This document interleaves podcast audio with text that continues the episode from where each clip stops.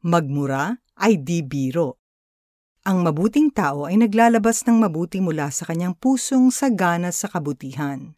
Samantalang, ang masamang tao naman ay naglalabas ng masama mula sa kanyang pusong tigib ng kasamaan. Sapagkat kung ano ang naguumapaw sa puso ay siyang sinasabi ng labi. Lucas chapter 6 verse 45. Girls, girls, that is very revealing. Ito ang madalas sabihin ni Teacher Harriet in response to what her students would say in class. Simula high school, tumanim na ito sa puso ni Ana. Kapag nagre-report siya sa harap ng klase, nag-iingat siya sa pagpili ng kanyang words. Pati na rin kapag nag-share siya ng mga jokes sa labas ng school. Every word counts. What a great lesson to learn. Pagsampa naman ni Ana ng college, namulat siya sa mga tila mas sosyal niyang kaklase. Aba, ang gagara nilang manamit, ang yayaman, parang ang tatalino pa kung makasagot. At gumagamit sila ng mga sophisticated na pagmumura sabay buga ng sigarilyo.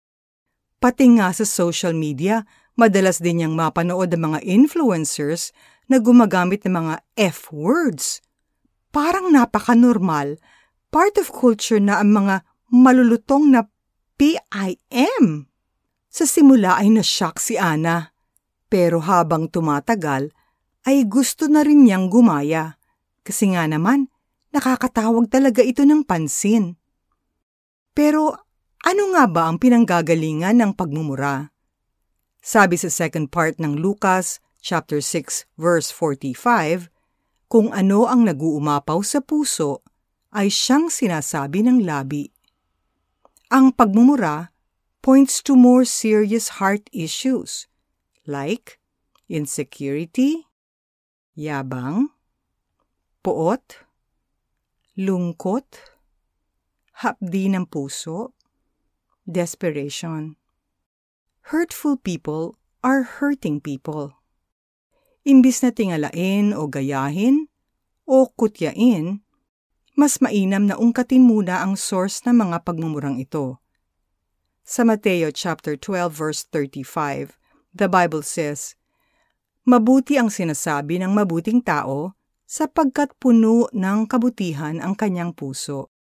Masama ang sinasabi ng masamang tao sapagkat puno ng kasamaan ang kanyang puso. Kaibigan, If you are struggling with the habit of swearing, sundan ang panalangin na ito. Lord, tulungan po ninyo ako.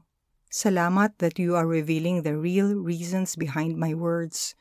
I surrender my insecurity, my pain, the anger and rage stemming from the discouragements in my life. I release forgiveness and ask for your forgiveness. Holy Spirit, Cleanse my soul and take control of my tongue. I accept your love into my heart, for your love alone can and will change me.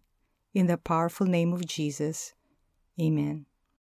Bilang application, isa puso ang Ephesians chapter 5 verse 4. Huwag din kayong gagamit ng anumang malaswa o walang kabuluhang pananalita at pagbibirong di nararapat. Sa halip, magpasalamat kayo sa Diyos. Each time you are tempted to curse, pause. And instead, say, Praise God! Ang mabuting tao ay naglalabas ng mabuti mula sa kanyang pusong sagana sa kabutihan. Samantalang ang masamang tao naman ay naglalabas ng masama mula sa kanyang pusong tigib ng kasamaan. Sapagkat kung ano ang naguumapaw sa puso, ay siyang sinasabi ng labi. Lucas chapter 6, verse 45. This is Celeste Enriga Javier, former executive producer of the 700 Club Asia.